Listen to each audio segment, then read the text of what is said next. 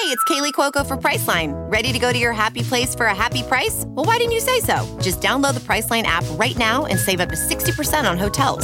So whether it's Cousin Kevin's Kazoo Concert in Kansas City, go Kevin, or Becky's Bachelorette Bash in Bermuda, you never have to miss a trip ever again. So download the Priceline app today. Your savings are waiting. Go to your happy place for a happy price. Go to your happy price, Priceline. Welding instructor Alex DeClaire knows firsthand how V R training platforms like ForgeFX can help meet the demand for skilled workers. Anywhere you go look, there's going to be a shortage of welders. V R training can help welding students learn the skills they need to begin and advance in their career. The beauty of virtual reality is it simulates that exact muscle memory that they need. Explore more stories like Alex's at meta.com slash metaverse impact. Some folks don't stop till they find the truth. June's Journey is a roaring twenties murder mystery hidden object game. Find your first clue by downloading June's Journey today. Available on Android or iOS devices and on P C through Facebook Games. Good music is what we want to hear. What do you mean, good music? It's what we dance to, what our children will dance to. And if you don't want to play it, then take your records and go home.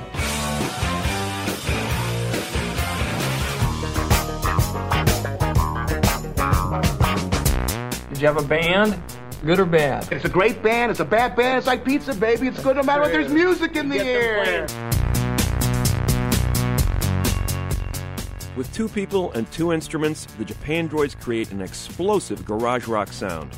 I'm Greg Kot from the Chicago Tribune. And I'm Jim DeRogatis from W B E Z and Columbia College. Brian King and David Prowse of Japandroids join Greg and me on stage for a special live recording of Sound Opinions. Then later in the show, we review the latest albums from Green Day and The double X. That's all coming up on Sound Opinions. You're listening to Sound Opinions, and now it's time for some music news.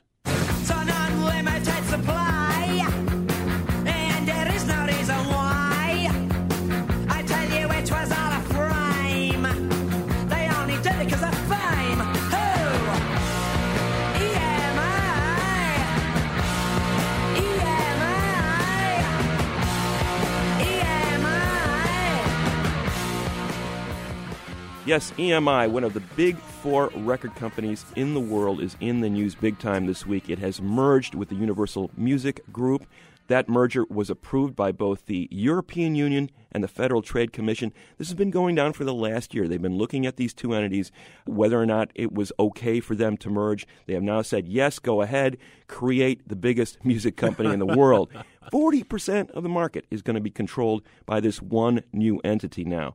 Look at the bands and artists that are going to come under one roof now. We've got the Beatles and the Rolling Stones under the same label now. We've got U two in there, Doctor Dre, Eminem, Katy Perry, Lady Gaga, Rihanna, Taylor Swift, Marvin Gaye, Nirvana, the Beastie Boys. Huge power consolidated under one roof. Why is that a bad thing? Bad thing because, Jim, the game now is licensing. You know, allowing these new technology startups to get going by licensing your music to them. One of the justifications that these organizations used in allowing this merger is that they needed to have some leverage. These record companies needed to have some leverage when they were going up against the big technology companies like Google and Facebook and Apple. But what about the startup technology companies? Mm. You know, in order to get going, Spotify, Pandora, they had to get agreements from these labels to license their music to them in order to get going, to get a foothold. And that's all well and good, but any new startup, any new innovator out there is going to have a more difficult time getting approval from the major labels because it is so consolidated now. You know, Greg, I think the thing that's extraordinary is that when we started our careers as music journalists in the mid-eighties, there were more than a dozen major labels, and now we're down to three. Yeah, it's extraordinary, Jim. Uh, it should be noted that as part of this deal, in order for it to go through, there were some assets that they said they had to divest themselves of in order to merge. So Coldplay, David Guetta, Pink Floyd, Depeche Mode, The Ramones, they're going to be sold off to some other record company. One of the European trade commissioners was saying, we hope one of these indie labels will be able to buy them to sort of equalize the playing field a little bit. Like Merge or Bloodshot Records are going to have Pink Floyd now? Right, like you're, you're going to fess up tens of millions of dollars to come up with a Coldplay. You got a good feeling that Sony or Warner is going to end up with one of these catalogs.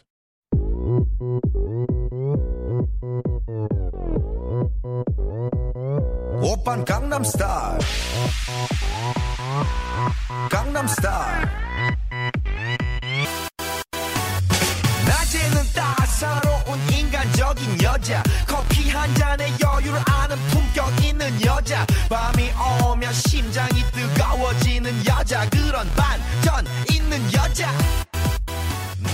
Oh, Greg, you've heard that song. I know it. I know you love that song. That is Gangnam Style by the South Korean rapper Psy. Come on, do the dance with me, okay? Can you do the right dance? now? Yeah, can you do the it. dance? Why? Why are we talking about this? Well, we did a show in June about K-pop, Korean pop that is beginning to take over much of Asia and is broaching Europe and the U S And now we have, I think, the biggest example yet of a huge K-pop hit here in the U S This rapper, Psy, has just made a Guinness Book of World Records entry for the most likes on YouTube ever at about two point two million. He has beaten out L M A F A O, Justin Bieber, Adele, and Justin Bieber's manager has just signed up Psy to make him a superstar. If you are one of the three people on Earth who has not been exposed uh, voluntarily or otherwise to Gangnam Style yet, one of the ironies here is that this is a, a rather short, rotund Korean rapper rapping about an area of Seoul, South Korea, a neighborhood known as Gangnam. He said in an interview, and this is just a priceless quote, Gangnam is a territory in Seoul. I describe it as noble at the daytime and going crazy at the nighttime. I compare ladies to the territory. So, noble at the daytime, going crazy at the nighttime. As my lyric says, I am the right guy for the ladies like that. This, I, you know, I, I can't figure out if this is serious or a complete spoof, but in any event, it is really bringing K-pop into the U S consciousness in a major way. I think, Greg, you know, this is going to be the next big thing.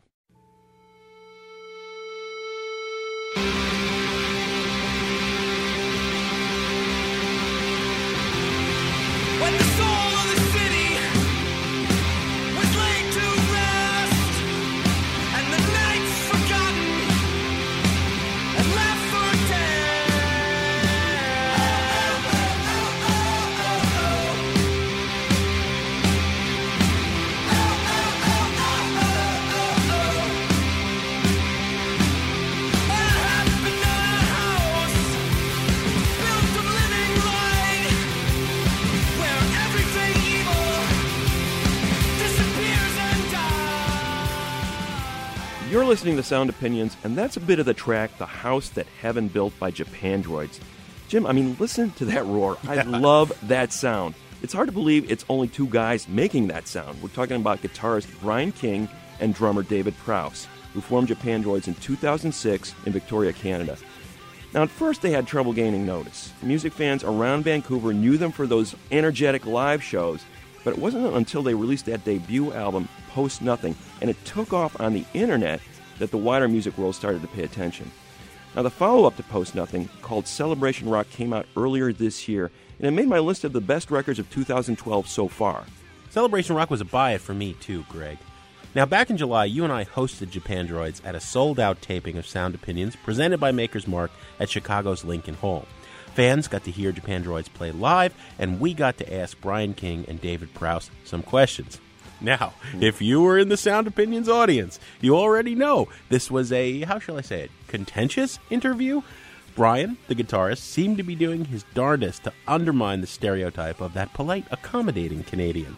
But I think the conversation is revealing of what it's like for bands in the contemporary indie scene. You know, they don't know if that internet fame is around the corner. They don't know if they can pay their rent much longer. They don't know how long the buzz is going to last. We're bringing you that conversation today, along with some cuts from Japandroids' live performance. Let's say hello to the Japandroids. Brian King and David Prowse, welcome to Sound Opinions. Hi. Hi. Fellas, we want to start at the beginning. which means we're going to Victoria Earth? Island. No, no, no, not, not that far. Oh, okay. Can we start in Victoria? Yeah, we can. Uh, I got to go there a couple of years ago on vacation, and it is... Did you go to the Wax Museum? I did, and I went to the Miniatures Museum, did and I had high tea. Did you go to the Chamber of Horrors? Uh, no. No, oh. I had high tea at the Fairmont, though. Uh, That's like saying I went to Disneyland, but I didn't go to Space Mountain. I'll have to go back. Just saying. What? A David Lynch kind of beautiful place, right? It is scenically wonderful. It is somehow stuck in the age of Victoria, the Queen, right? How does such wonderfully ugly music come from such a beautiful, idyllic place? Did you say we make ugly music? Wonderfully ugly, in the best way. Yeah, but that's like... Is that like a backhanded compliment? No, that's a that full is, yes. front-handed yeah. compliment, brother. It uh, seems like a strange place. I'm, I'm it so seems saying, like a strange place for I'm you I'm too guys. Insulted Awkward. To answer that question oh, seriously. No, no. You've been enjoying the Maker's Mark backstage, haven't you? I have, but at the same time, I'm, uh, there I don't think there's anyone in this in room bottle. Who would, uh, you know, I don't know. When you say ugly, uh, I think of uh, a... Uh, A classic uh, single by Canadian legends, Age of Electric. Wow! Oh, all right. So, for all you Americans out there, that might be a pretty obscure reference. They later went on to be known as Limblifter. Ugly is a massive nineties uh, Canadian single. Yeah, the, the chorus of which is, "All I see is ugly."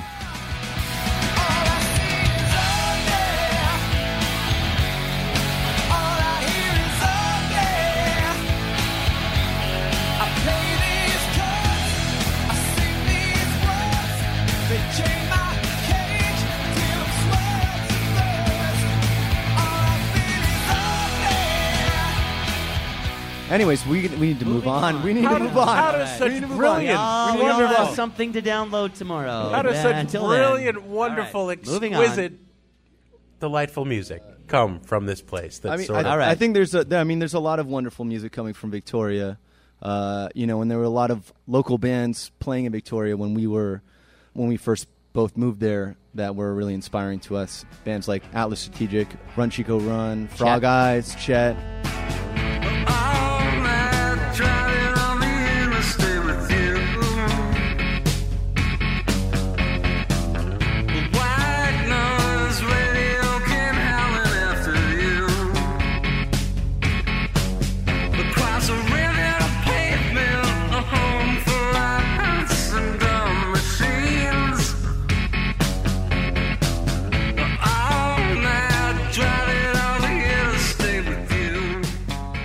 I don't think we've directly ripped off any of those bands, but they were definitely very inspiring to us, you know, as, as bands that were kind of real people that we, you know, would run into around town and stuff, yeah. who were who were making really great music. So, but I've seen you guys complain in interviews that there was no support system, no places to play. Well, that's no. in Vancouver. That's, mm. that's Victoria's like, not that much better, but Vancouver, yeah. Vancouver. I mean, there's a lot of there are a lot of good bands in Vancouver, but it's a really difficult place to make music. There's a lot of uh, You know, for us, we can look back on all the venues we've played, and I would say seventy-five percent of them are closed now, at least. Mm. Um, you know, it's just there's not a long life to most venues, especially venues that cater to local bands, you know. Yeah. I mean, the venues that are larger that cater to big touring bands, maybe they can stay afloat, but uh, the local scene in Vancouver is much, uh, it's uh, constantly under duress, so. That's depressing. It I mean, is, yeah. Well, you talk about Man. so many good bands coming from that part of the the world, and you guys in particular. I'm struck by the fact that you guys were, when I first saw you after the first record came out, I'm going, these two guys are giving everything they've got. I mean, was that the way you guys were performing in Vancouver and nobody cared? Why weren't people more passionate about you guys early on? I mean, do you have any sense of that now that you're looking back on it three years later? I mean, we're still somewhat confused why people are coming to our shows right now. So. You know, we, we roll with it. It's cool. It's a really, uh, given the fact that any city, I, th- I don't think Vancouver is exclusive to this. I think any city where you're, I mean, if you live in Brooklyn, you have like a higher than above average of kind of getting noticed if you start a band and you start playing shows. Maybe you live in London. Maybe you live in L A. Maybe you live somewhere like that. You could live in a place like Vancouver. I mean, there's no one watching Vancouver. You know, people are going to know about you outside the city. You have to do something to earn that. You can't just play great shows. Like, it needs, you need more than that. And um, I know, I think we felt mm. since the early days we were playing great shows, but that was never enough. And uh, we, we always played the same way. We, from our very first show we ever played for anyone, we always played like it was the last show we were going to play, and it was like, you better leave it all on stage or you're not doing a good enough job. But at home, that's that's not enough. You're listening to a special taping of Sound Opinions live at Lincoln Hall in Chicago. Japandroids joined us on stage for a conversation and a live set. This is the song Evil's Sway by the Japandroids, live on Sound Opinions.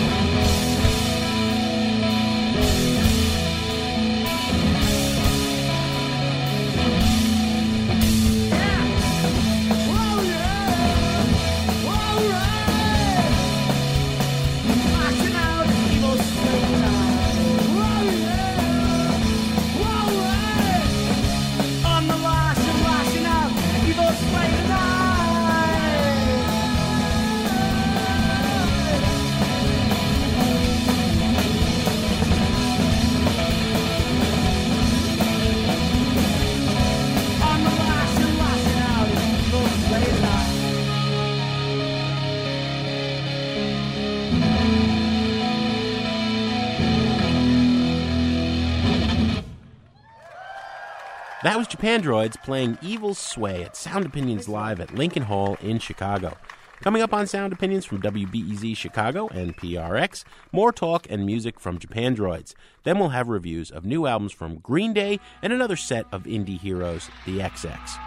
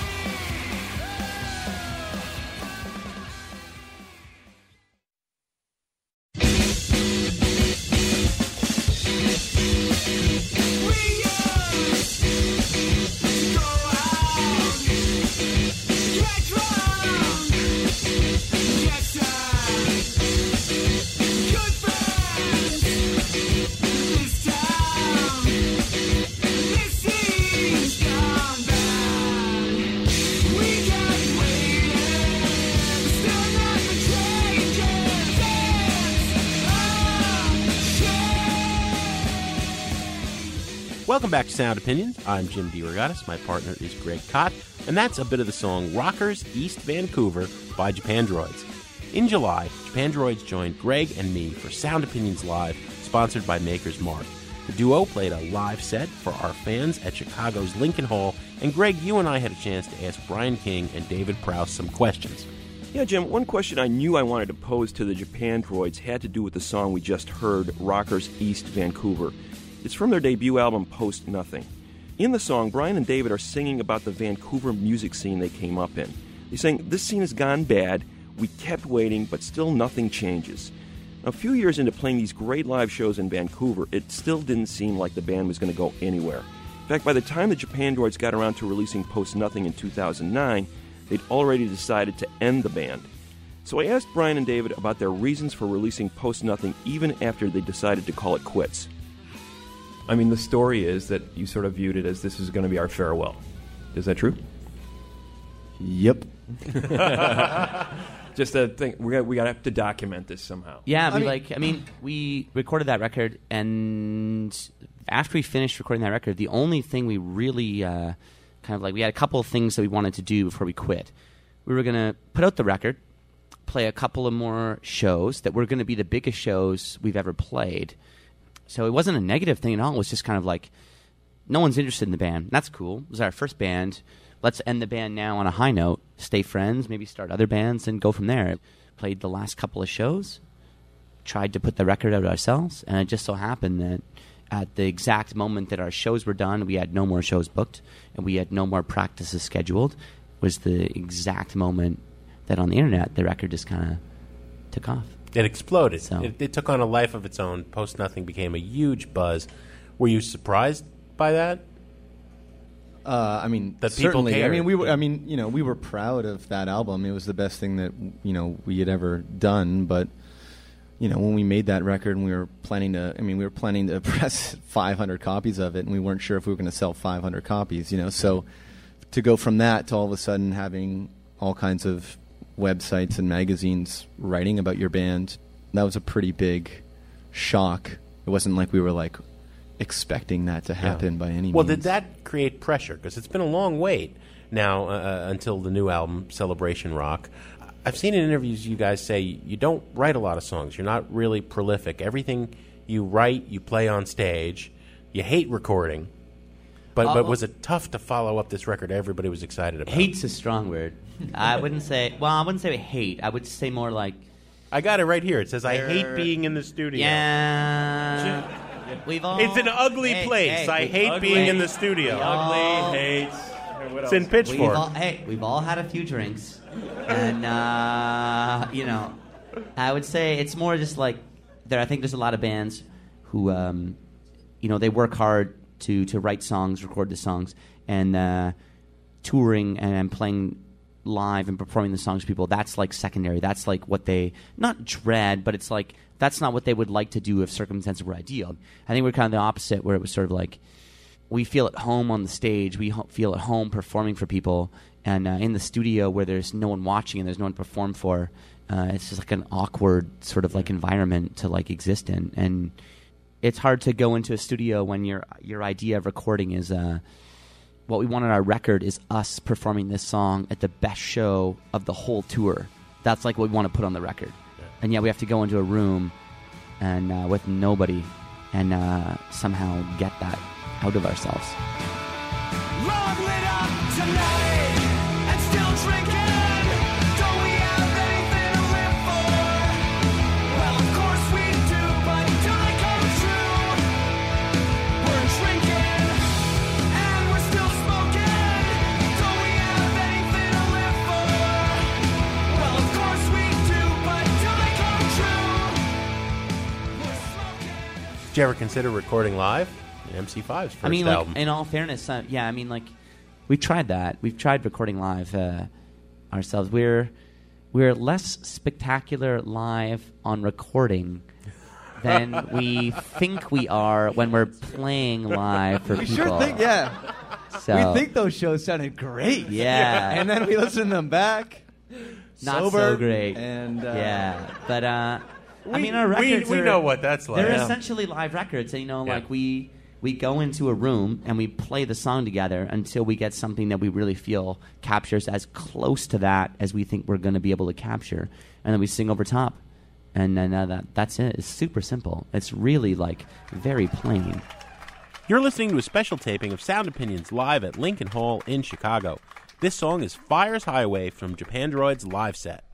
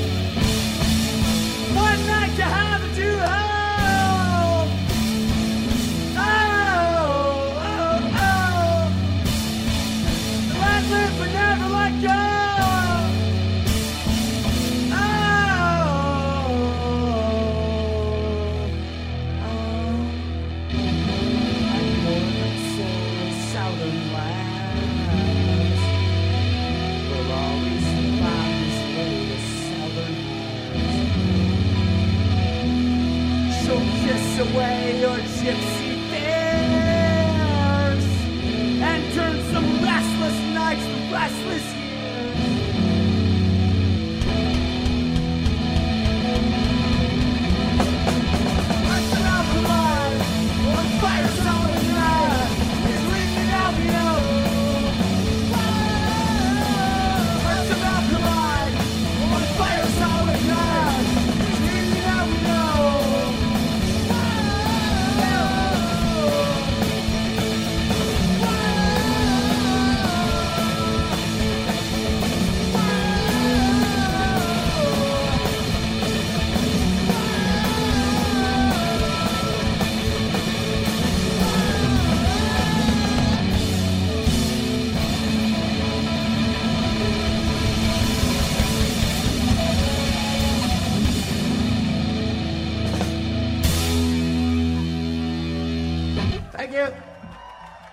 That's Fire's Highway by Japandroids.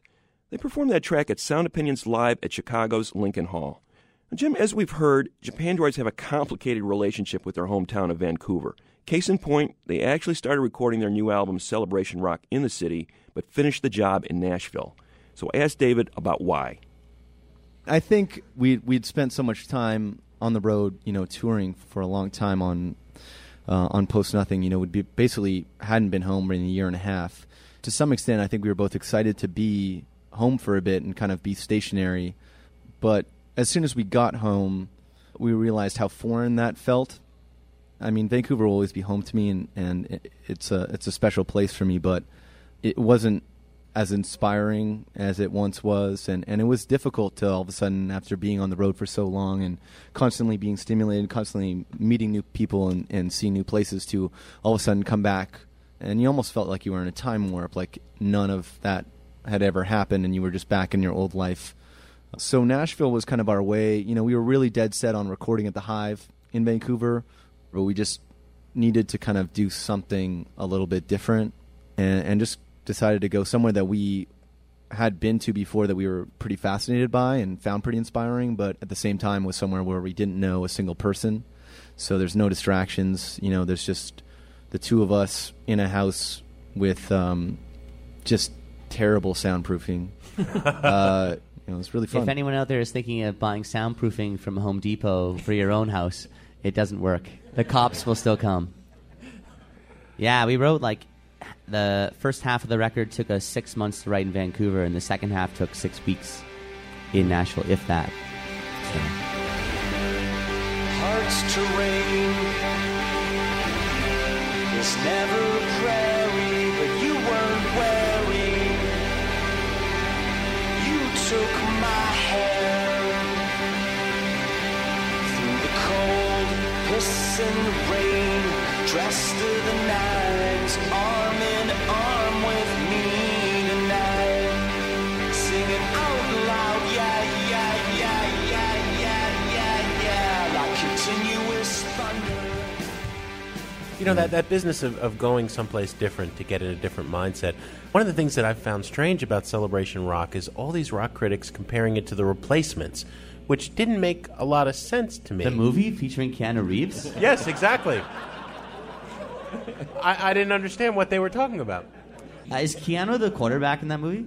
I think so. That's yeah, I was the quarterback of my high school football team. Were you? Awful. Were you now? That's a bad. Were you really? More or less. They even play football in Canada? Yeah. All right. It's just not like going to lead you to uh, fame and fortune like it will in America. I saw this brilliant quote from one of you guys, and I'm sorry I don't. My lifestyle determines my death style? No. Oh. It was about. Quote. It was about you. You thought that the replacement. I'm madly in anger with you. Now we gotta air this, okay, okay, man. Okay, okay. You're saying I have better quotes than you. That's all I'm saying. Oh my God. You guys, you guys got a special thing going on. We do. Jesus. It's very important that this be documented. I'm telling you, I like this quote you said all right, about all right, the Replacements. Continue. You know, uh, the, part of the magic of those songs of the Replacements came from them being these guys from Minneapolis who'd never seen anything but Minneapolis, Saint Paul, and being in that van and crossing America, and those experiences were literally poured into those songs.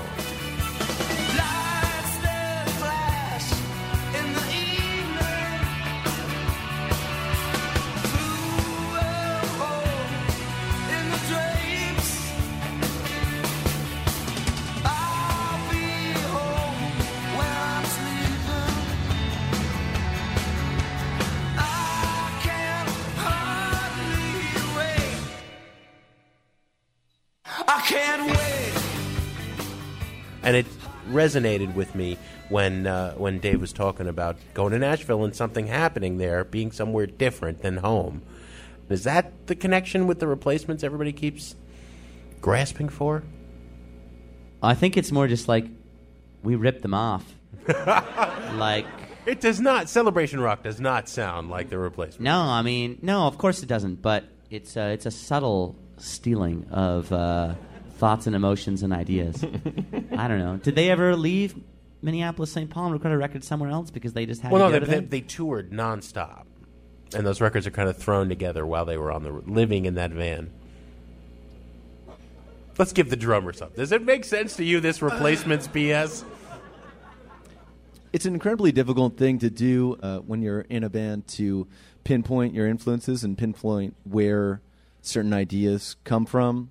You know, we're both tremendously big fans of the Replacements, and we think they're a great band. We're not as good as them, so it's a bit weird to be compared to a band like that. But what I love about this record, well, many things, but uh, there's clearly two sides to the record. The, that up-tempo energy you get in the first half, the more introspective stuff on the second half. You guys are partying like there's no tomorrow on yeah. the first side. And the second side, you're going, well, what if there's no tomorrow? You know, and I think there's something that comes from being not nineteen anymore. You know what I mean? It's a little bit of an, an understanding of how the world works. And I'm wondering if that was a little bit of, this could be our last shot too. You never know. We, uh, we plan short term. We don't plan long term. As ridiculous as it sounds, Um, this is the seventh year that we've been in a band together, which is longer than a lot of other bands, even classic bands, are even together. Yep. So, uh, you know, it's it's kind of like a one year, one tour, one thing at a time. So, did it did it change your approach at all to, to writing when realizing that people are actually going to listen this time?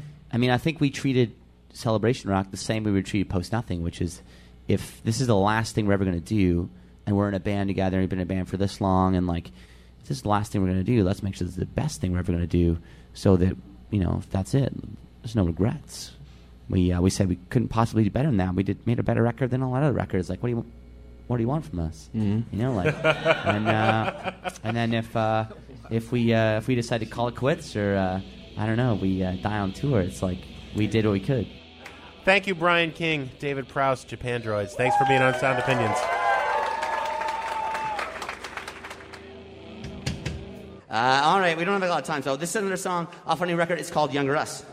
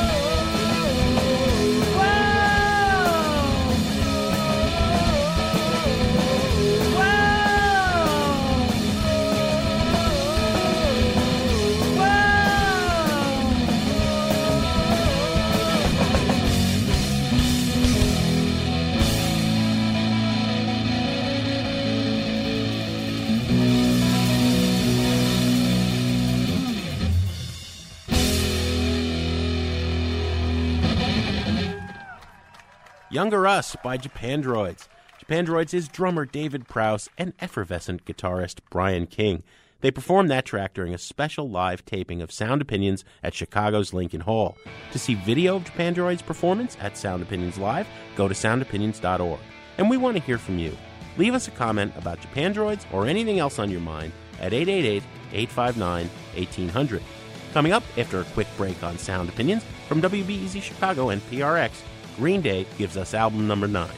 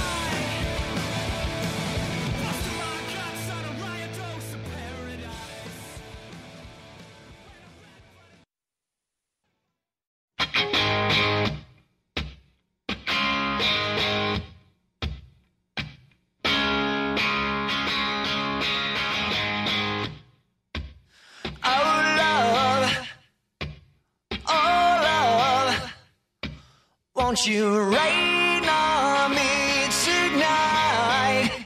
Welcome back to Sound Opinions. I'm Jim DeRogatis. My partner is Greg Kot, and that is a song called Oh Love, which is the first single from the ninth studio album by Green Day, called Uno, with the exclamation point, Greg. Why is it called Uno? Because Green Day is giving us three albums in a row. They went into the studio uh, quite a few years after their last record, twenty-first Century Breakdown, and they kept writing songs. They apparently have some forty of them. They're going to divvy them up over three albums in a row, Uno, Dos, Tres, and each of the three members' faces on the cover of those subsequent releases. The face on the cover of Uno is Billy Joe Armstrong, the longtime leader of the band, the guitarist, the main songwriter. Boy, they have come a long way since the early nineties when they started out playing basement shows in Berkeley and V F W halls. From that most underground of roots, they have become a mega arena band. What are they giving us musically on the first of these three albums to come? Let's play a track. It's going to actually be the second single. It's called Kill the D J by Green Day on Sound Opinions.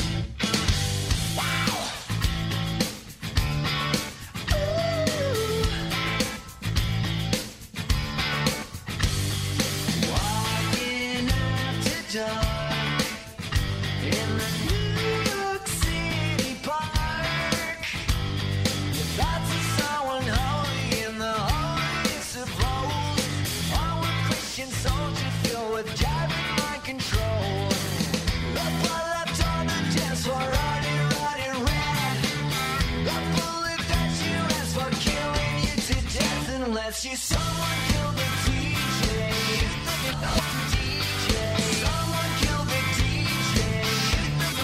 D J. Someone killed the D J. D J. Voices in my head are saying, shoot that down. That's Kill the D J from Green Day, their new album called Uno. Their first in more than a decade, it should be pointed out, Jim, that isn't a rock opera or associated with a Broadway play. Those ten million people that bought Dookie back in nineteen ninety-four, they're probably going to be really happy about this record because a lot of the reports have been that this is a return to that more stripped-down pop-punk sound that you were referring to. Twelve songs, nine of them are under four minutes. Yes, they are getting back to basics in some ways. But it should also be pointed out that a song like Sweet sixteen probably wouldn't have existed back then. That's a song that's very much a product of the good riddance, time of your life, ballad era, Green Day era. The acoustic and, guitar Green Day. Exactly. And I also hear a lot of touches of the American Idiot twenty-first Century Breakdown period where they were writing these bigger arena-sized anthems. They're a little bit more serious. Even though they're they're trying to be snotty and bratty here, they don't quite pull it off completely. They're a little bit more in that more adult, mature, looking at the world well, mode that they were as kids. Except for the fact that they're cussing more than like a, a union meeting at a truck stop. Well, sure. And again, that's an affectation, I think, back to those earlier days. But I don't think they're ever going to get back to the Dookie era. I mean, you hear a song like Kill the D J, and that's kind of a transparent attempt at sort of playing with the formula, doing that little disco gallop in there. I don't generally like the idea of bands doing the Back to Basics record at this period of their career. Not when they're so far removed from basics. I know there were some people who didn't like American Idiot or twenty-first Century Breakdown. I actually thought it was a sign of, of, of real progress in the band, of trying to do something different, doing it well, being a little bit more ambitious in the songwriting, the arrangements, and also the content. And I see this really as a step back for the band. I know those Dookie fans are going to love it, but I don't. It's a trash it record for me. I got to say, this is a huge disappointment, Greg. Look, look, we cannot fall into this trap of authenticity in terms of, you know, are they punk anymore? That's the silliest argument in the world. Look, if the Ramones could have sold as many records as the Beatles, we would have applauded that. They tried. They just didn't get there. Green Day sold ten million copies of American Idiot, and it was a great record, musically and lyrically. They don't have anything to sing about anymore, and they have become mega rock stars to the point where we just witnessed a very sad public breakdown at a big corporate radio festival by Billy Joe Armstrong, and then he's in rehab.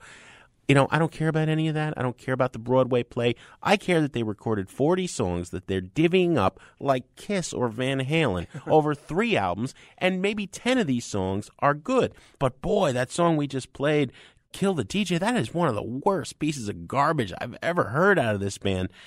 I would give it a trash it, except for the three or four moments with Rob Cavallo, their original producer, back, you know, making it sound good. If we, if we put those on the pre-Dookie records, just mixed them in and gave them to a kid, they wouldn't be able to tell the difference.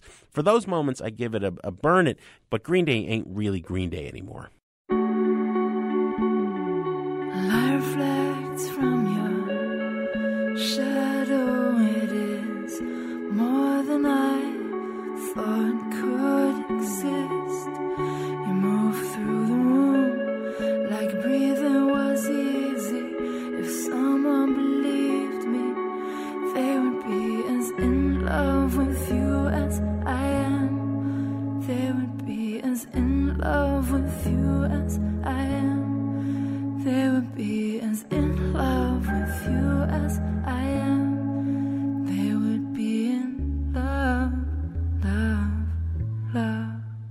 That is Angels from the new X X album Coexist, the second album from this London-based trio. Band formed in two thousand eight, actually goes back even further than that, with Oliver Sim and Romy Madley Croft meeting when they were fifteen years old in high school in England. They added two other members. Jamie Smith is the one holdover, so it's now a trio with Sim, Croft, and Smith together in the band. And their debut album came out in two thousand nine, self-titled. Hugely praised record, ended up winning the Mercury Music Prize in two thousand ten in England as the year's best album.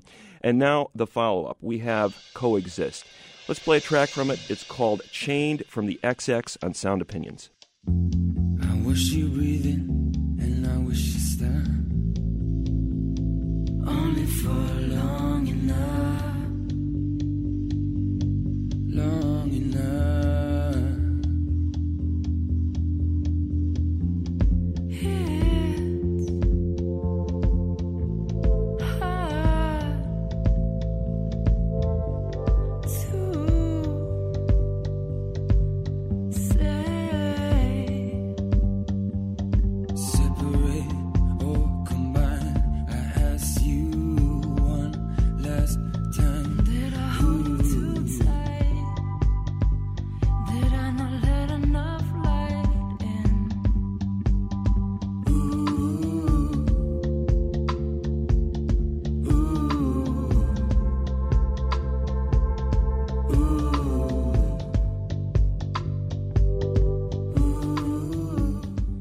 That was Chained from the second album by the X X on Sound Opinions. The record's called Coexist.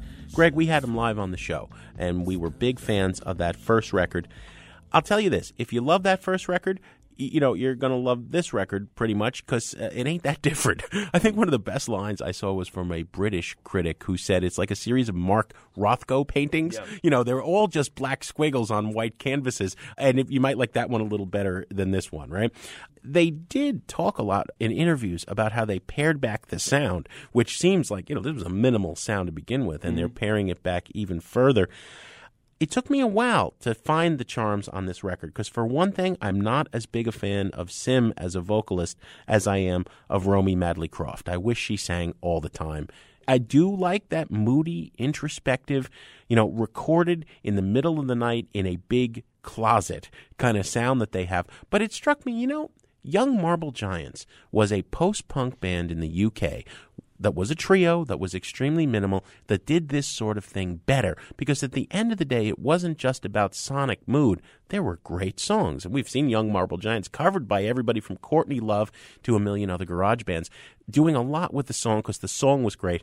I don't know if any of these songs stand up as great songs for me. I continue to like what they're doing, but I can't give it a buy it. I have to say this is a burn it record. Well, I disagree with you about Sim being extraneous as a vocalist. I, think, I knew you would. I think the whole band is based on the interplay between those two voices, Sim and Madley Croft, uh, singing back and forth to each other. So, yes, I think there are great songs on this record, Jim. It's extremely subtle. But I also think in stripping everything back, and it is stripped back from the debut album, which seemed impossible, as you said at the time, but it is very spare. The, the trebly guitar, just a hint of bass. I love what Jamie Smith is doing with just little hints of percussion. It reminds me a little bit of the Weeknd record, sort of a, a left-field R and B record in some ways. Very subtle, very understated. But that record is so much more tuneful than this one. Oh, the, the tunes are there, but it's so understated. Oh, it that's is, what I should do before is, we review it. I should listen. It, yeah, listening would be a good thing. It's so understated. I think it's the perfect record for the earbud era that they've created. I think it's a great record. I give it a buy it rating all the way. All right, a buy it from Greg, a burn it for me for the X X Coexist. What do we have on the show next week, Greg? Next week, Jim, we are going to help a needy musical patient. We're going to become the rock doctors again. Greg, as always, we have some thank yous to say on the way out. A special shout out to Maker's Mark, Lincoln Hall, and Adam Yaffe for the live event. Sound Opinions is produced by Robin Lynn, Jason Saldana, and Annie Minoff. And our fearless leader, our executive producer, Tori Southside Malatia. You had to see him doing the Gangnam dance to the Japandroids.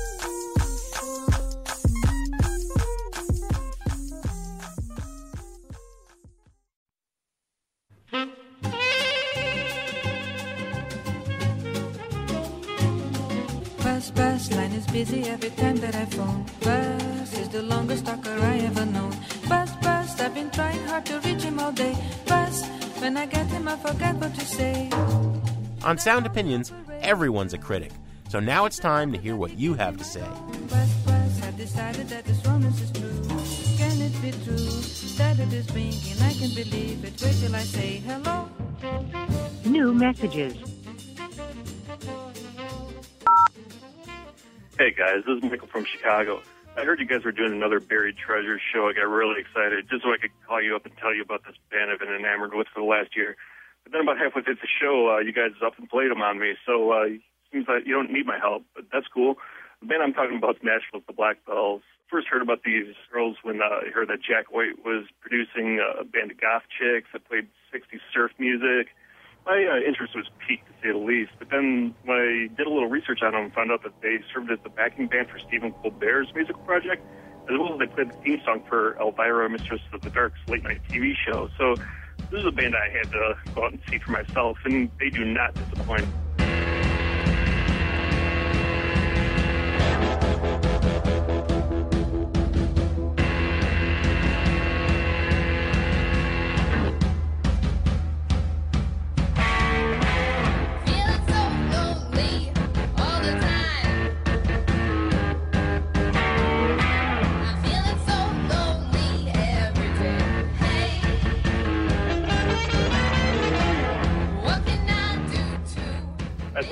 Uh, for these witchy ladies have to offer in the future.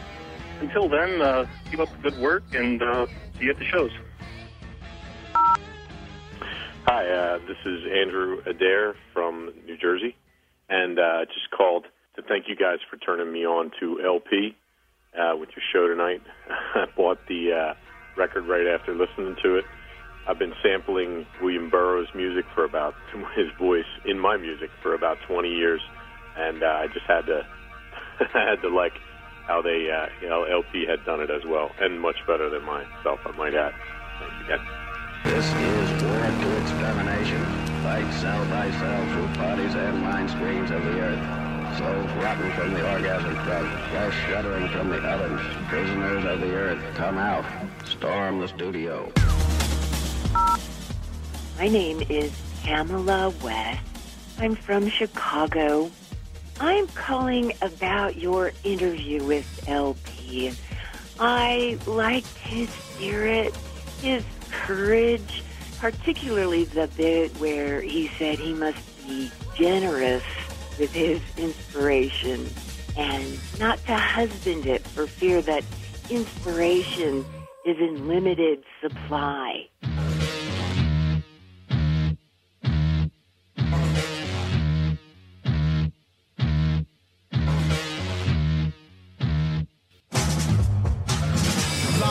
Metal big burner blunts and combustion or something and so on. She had the wrong side of tracks, made a dust to the splash, that intellect, dash to the wrong road, talk, walk with a holy heart, raised in the dark, bitch, click, chatterbox up, I'm a holy, what did he just utter, marksman? For me, L P's music uses poetry and melody in such a way that illuminates this struggle in our daily lives, that we have all grown high and low from a past that justifies cruel self-interest.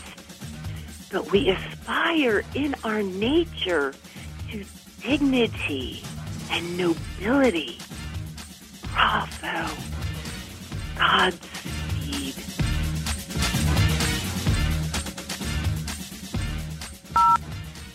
Hello, my name is Ada Connors. This is the first time I've heard your program, and I think it's an abomination. Please don't call it music. It is not music. If you want to give these people a platform to say what they want to say, fine, but don't call it music. Thank you very much for listening. No more messages. To share your opinions on Sound Opinions, call eight eight eight, eight five nine, one eight hundred. We'll be back next week on Sound Opinions from W B E Z Chicago and distributed by P R X. Some folks don't stop till they find the truth. June's Journey is a roaring twenties murder mystery hidden object game. Find your first clue by downloading June's Journey today. Available on Android or iOS devices and on P C through Facebook Games.